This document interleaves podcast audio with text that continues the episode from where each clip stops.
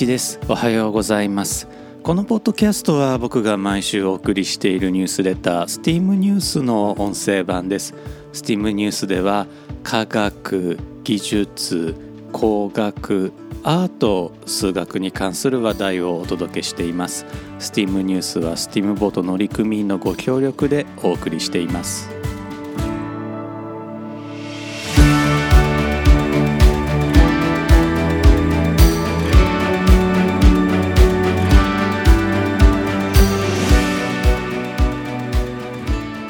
改めまして1です。このエピソードは2022年6月17日に収録しています。このエピソードでは STEAM ニュース第83号から世界を永遠に変えた恋ジェムソンとマルコーニをお届けします。1831年10月29日イングランドの物理学者マイケル・ファラデーは電線がないにもかかわらず電気が伝わるという不思議な現象を発見します。電球の生産が始まるのが1881年ですからその50年も前のことになります。ファラデーの発見について現在でも語り草になっている彼自身の言葉があります。イギリスの財務大臣ウィリアム・グラッドストンに「でそれは何の役に立つのかね?」と聞かれてファラデーは「生まれたばかりの赤ちゃんは何の役に立ちますか?」と聞き返したそうですファラデーの生み出した赤ちゃんはこれから見ていく通りとてつもない巨人へと育っていきますそれどころか国はこの巨人から税金さえ取っています。我々もファラデーのように我が国の財務大臣に同じことを繰り返し言わねばならないということですね。さて当時の物理学者たちはファラデーが見つけた現象をどうにかして法則化しようとしました。科学者というのは普遍的な法則を見つけることに無常の喜びを覚えるものです。そんな中でスコットランドの物理学者ジェームズ・クラーク・マクスウェルがマクスウェル方程式という美しい物理法則を発見しました。1864年のことです。マクスウェル方程式はファラデーの発見を見事に説明するものでした。そしてこのマクスウェル方程式は直ちに電磁波という物理現象の存在を予言したんです。いえ予言というのは正しくありません。電磁波はありふれた物理現象です。我々は電磁波に囲まれていますしそれを見ることさえできるんです。ただその本質を捉えたのはジェームス・クラーク・マクスウェルと後のアルベルト・アインシュタインが最初でした。というのも我々が見る光は電磁波の一種だったからなんです。一方マクスウェルの予言は見えない光。一般的にはラジオウェーブだったり電波だったりと呼ばれる現象。つまり電磁波の存在をも示すものでした。この電磁波はファラデーが発見した少し離れた場所へ電気が届く以上のものだったんですね。世界中でマクスウェル方程式を検証する実験が進む中の1886年ドイツの物理学者ハインリッヒ・ルドルフ・ヘルツはある画期的な発明をします。ダイポールアンテナという現在でも使われているアンテナの一種です。このアンテナを使うことで空中を遠くへと進む電磁波を直接キャッチすることができるようになりました。ダイポールアンテナは電磁波が作り出す電波という目に見えない空間の性質が電線中の電子を加速させる現象を利用したもので全てのアンテナの基礎になりました。これは世紀の大発見だったのですがヘルツは次のように語って研究をやめてしまいました。それは何の役にも立っていない。単にマクスウェル先生が正しかったことを証明しただけの実験だ。我々の肉眼では見えない不思議な電磁波は確かに存在する。しかし単に存在するだけだ。これは後知恵なのですがヘルツは生まれたばかりの赤ちゃんの才能を見抜けなかったのかもしれません。もっとも英語で電波のことをヘルツ波ハーツヤンウェーブと呼んだり周波数の単位をヘルツと呼んだりしますのでヘルツ先生は歴史に名前を刻んでいます。イタリアのボローニャに世界最古の総合大学と呼ばれるボローニャ大学があります。創立は1088年今年は2022年ですからあと10年待てば創立950周年を迎えますね。著名な卒業生には地動説を唱えたコペルニクスルネサンスの画家アルブレヒト・デューラー。そして詩人ダンテらがいます。そしてこのストーリーの最重要人物グリエルもマルコーニもまたボローニャ大学に学んでいます。グリエルモ・マルコーニは1874年ボローニャ生まれのイタリア人で父親はジュゼッペ・マルコーニ母親はアニー・ジェムソンと言います。アニーはアイルランド人でアイルランドウェックスフォード県のダフニー城城はお城という意味ですね。ダフニーズキャッスルのお姫様でした。何でもイタリア旅行中にジュゼッペと知り合って恋に落ちたそうです。映画になりそうなストーリーですね。アニーの姉妹がトスカーナに住んでおりしばしばトスカーナを訪問していたそうですから2人はダイアン・レイン主演の映画「トスカーナの休日」のようにトスカーナで出会ったのかもしれません。しかしとても一本の映画には収まらなさそうな展開がこの後待っていたんです。母アニーは息子グリエルモを連れて毎年トスカーナに滞在していました。そしてこのトスカーナでアニーはグリエルモに家庭教師ヴィンセンツォ・ローザをつけてやりました。グリエルモが17歳の時ヘルツがヘルツ波を発見して5年後のことです。ローザは当時知られたばかりのヘルツ波について彼が知っていることを全て教えたばかりか実験も一緒に行いました。ヘルツ波に夢中になったグリエルモは18歳になるとボローニャ大学へ進学して電磁気学を学び始めます。グリエルモは無線通信機の試作を重ね1894年送信機と受信機を母アニーに実験してみせます。この時の実験では無線通信機の原型がほぼ出来上がっていたようです。翌年グリエルモはアンテナを空中高く持ち上げることアンテナの片方を地面につなぐことなど現在よく知られているテクニックを発見し通信距離をついに2マイル 3.2km まで伸ばすことに成功します。グリエルモはこの実験結果を携えてイタリアの郵政大臣マッチョリノ・フェラーリに研究助成を依頼しますが返事はもらえませんでした。イタリアに見切りをつけたグリエルモ・マルコーニは21歳の時母アニーと共にロンドンへ向かいます。イギリスで無線機の特許を申請したグリエルモは公開実験をしつつ資金援助を求めます。アイルランド禁酒法時代を生き抜いて復活を遂げた母アニーの実家ジェムソン蒸留所の知名度とコネもかなりものを言ったようですしイギリス郵政省議官だったウィリアム・ヘンリー・プリース教の後押しも非常に強力でした。なおプリース教はファラデーから電磁気学を学んでいます。グリエルモは1897年についに海を越えた無線通信に成功します。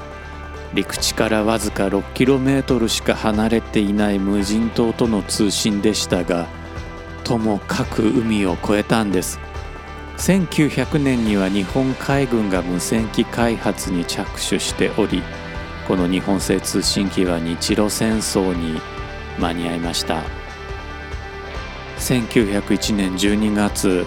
グリエルモは無線通信が大西洋を横断できるか最初の実験をしました。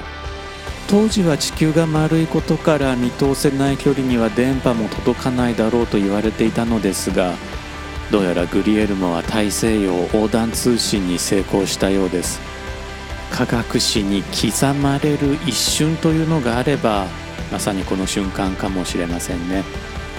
この時の様子を大人の科学のコラム記事稲妻を操る男は次のように生き生きと描写しています。12日正午マルコーニは当時の電話用受話器を耳に押し当てた。無線通信で受信した信号を紙に記録する装置はすでに開発していたが電波が微弱である可能性を考慮し自らの耳で確かめる方法を取ったのである。送信側へはあらかじめセント・ジョンズの時間で午前11時半からモールス信号の S にあたる信号を送り続けるように指示してある。マルコーニは空いた片手で送信側の波長を必死に探っていた。だが風の音がひどくなかなか確認できない。ダメか。一度受話器を外しスコッチを垂らした熱いココアで一服すると再び受話器を取り全神経を耳に集中した。とかすかに受話器から音が聞こえた。息を殺して耳を澄ます。ととと3度続いた。信号だ。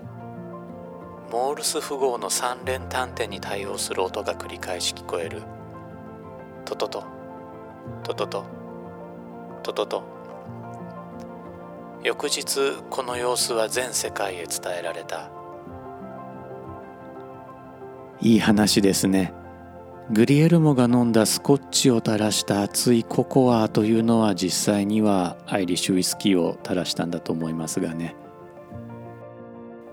ただしこの話は少し脚色されすぎているのかもしれません。当時の記録がグリエルモによるもの以外ないこと。グリエルモは電波の通りにくい日中にこれまた電波の届きにくい中波で実験しており今から考えると実験条件が最悪だったことからこの成功は疑わしいとされているからです。ただ彼は後に次々と発明を繰り返しライバルの発明家ニコラ・テスラを出し抜いてついに大西洋横断通信の商用化まで成功します。グリエルモとアイルランドの結びつきはなお強かったようで1905年にはアイルランド人ベアトリス・オブライエンと結婚しています。彼女はアイルランド貴族第14代インチクイン男爵オブライエンの娘です。インチキ男爵じゃないですよ。結婚4年目の1909年グリエルモ・マルコーニはノーベル物理学賞を受賞しています。受賞理由は無線通信の発展に対してでドイツの物理学者発明家フィルディナント・ブラウンとの共同受賞でした。今の基準で考えるとマックスウェルやヘルツそれにファラデーが先に受賞すべきような気もしますがノーベル賞自体が1901年スタートですからグリエルモはなかなか運のいい男でもありますね。グリエルモの設立したマルコーニ社は大西洋を往復する船舶に無線通信士を派遣しました。1912年4月15日に沈没したタイタニック号の救難信号もまたマルコーニ社の2人の通信士から発信されました。このうち1人は沈没の瞬間に脱出に成功し港でグリエルモに会っています。グリエルモ・マルコーニの発明した無線通信はやがてラジオ放送を生み出し世の中の在り方を一変させました。実際マルコーニ社が始めたイギリス初の娯楽放送は BBC の前身となりました。そして電磁波が金属によって反射されることが分かると今度はレーダーが発明されます。レーダーは上空に向かって電磁波を放出してその反射を受信することで航空機を遠方から見つける装置です。レーダーは第二次世界大戦で連合国の勝利に大きく貢献しました。日本は世界に先駆けてレーダーに必要なアンテナ技術を開発していたものの1926年にその特許をマルコーニ社に譲渡しています。レーダーの開発は戦後電子レンジの開発へとつながります。電子レンジは超小型の電磁波発生装置で電磁波を上空ではなく水分子へ打ち込むものです。電磁波を打ち込まれた水分子は電磁波を吸収して熱を持ちます。日本語では電子レンジですが正しくは電磁波レンジと呼ぶべきですね。電磁波はまた少し変わった使われ方もしています。空港で液体の検査を受けられたことはあるでしょうか？ペットボトルの中身が水なのか可燃物なのかを調べる装置が日本のすべての空港に設置されています。この装置は可視光と電波の中間ぐらいの電磁波を照射することで中身を調べているんですね。開発者による論文を読むとソフトドリンクとお酒の区別もつくようです。僕も次に飛行機に乗る時には偉大なグリエルモ・マルコーニに敬意を表して彼の母アニーの実家ジェムソン蒸留所のウイスキージェムソンの炭酸水割りをペットボトルに詰めて検査を受けようと思います。というわけで世界初の無線通信機を実用化したグリエルモ・マルコーニとそして彼の母アニー・ジェムソンの物語いかがでしたでしょうか。実はね、えー、この物語を書くにあたって、えー、僕もジェムソンを Amazon で注文してみました。普段ね、えー、アイリッシュウイスキーはあまり飲む機会がなかったのですがまあ、ジェムソン。いくつか種類はあるんですがその中でまあ一番標準的なジェムソンスタンダードというねえー、Amazon で買うと2000円を切る価格でね、購入できたんですがあそのスタンダードなウイスキーを購入して昨日の晩ちびちびと飲んでみました。僕普段は少し癖のあるウイスキーが好きでえー、アイリッシュ、まあ、アイルランドのね、えー、ウイスキーというのは比較的癖の少ないスムーズなあものが多いというふうにね聞いていたんですが久々に飲んでみるとあやっぱりアイリッシュも美味しいなと思って、えー、少し感動しました。青りんごの香りっていうふうにねよく例えられるんですがすごくフルーティーな香りがして、えー、それでいてあのしっかり味もあってえー、僕今あの海の近くに住んでいるので、えー、休日はこの海の潮風を当てにウイスキーを飲むっていうのが好きなんですがこのアイリッシュのジェムソン海のこの香りを壊さずに一緒に飲むことができるいいお酒だなというふうに感じました。アイルランド最大のウイスキー蒸留所ということで日本にもたくさん輸入されていて、まあ、お値段も抑えられていて癖も少ないのでどんな方にでもおすすめできるウイスキーなんじゃないかなと思います。僕は結構好きになりました。でエピソードの中で少し触れたアイルランド禁酒法時代っていうのがねあったんですね。この間もちろんジェムソン蒸留所も非常な苦労をしたようなんですがグリエルモ・マルコーニが資金集めのためにロンドンに渡っていた頃は復活を遂げていたようです。この時代からすでにアイルランド最大の蒸留所だったようです。アイルランド禁酒法僕にとっては少し意外な時代でしてっていうのはアイルランドはカソリックの国なのでなんかこうちょっとプロテスタンティズムが輸入されたのかなという意外な展開でした。実はこの時代ジェムソン蒸留所以外にも被害者と呼ぶべき人がいるんですね。僕が個人的に尊敬する数学者ウィリアム・ローワン・ハミルトン。彼はあ晩年酒に溺れてとかアルコール中毒でみたいに書かれることが多いんですが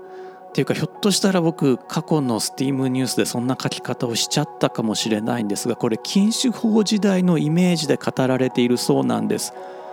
ハミルトンはそこまで飲酒をしたかどうかというのは分かってないんですね。普通に飲んだだけかもしれないんですがこの期間ちょっと飲むだけでも飲んだくれって言われたそうなんです。アイルランドに残されてる文献いくつか調べると実はそんなアル中じゃなかったよみたいなことも言われているのでハミルトンのイメージ少し変えないといけないかもしれません。この時代のイギリスアイルランド、え強いお酒はだいたい3ランクに分けられていたそうで一番安いのがジンですね。そして、えー、真ん中がウイスキーで一番高いのがフランス産のブランデーだったそうです。ブランデーには輸入の税金もかけられていたそうですから、まあ、おそらくハミルトンが飲んだのはアイリッシュウイスキー、まあ、規模から言ってやっぱりジェムソン飲んだんじゃないかなと僕は想像をしています。そしてマルコーニもグリエルモ・マルコーニもジェムソンを飲んでいたんじゃないかなと僕は想像をしています。多分ねブランデーを買うお金があったら実験に使ってたんじゃないかなと想像をします。後にねイギリスの首相になるチャーチルはジンが大好きだったんですが、えー、ジンを飲んでることを隠してまあ隠してというかジンは飲んでるんだけれどもえー、カクテルにするであるとか紅茶に入れるとか、まあ、何か混ぜ物の具として使ってるんだという言い訳をして、えー、ジンを飲んでいたということがねあるんですがあのこれチャーチルのようなあこの位の高い人が飲むと恥ずかしいとされていたというエピソードですね。まあ、今は時代が変わって好きなお酒を飲めばいいと思うんですが好きなお酒を好きな風に飲めばいいと思うんですがジェムソンもいいですねなんかハイボールにしても美味しそうだったのでこう青りんごの香りがねふわっとするので今夜はハイボールで飲んでみたいと思います。今日も最後まで聞いてくださってありがとうございました。また次のエピソードでお会いできればと思います。素敵な一日をお過ごしください。いちでした。Sometimes you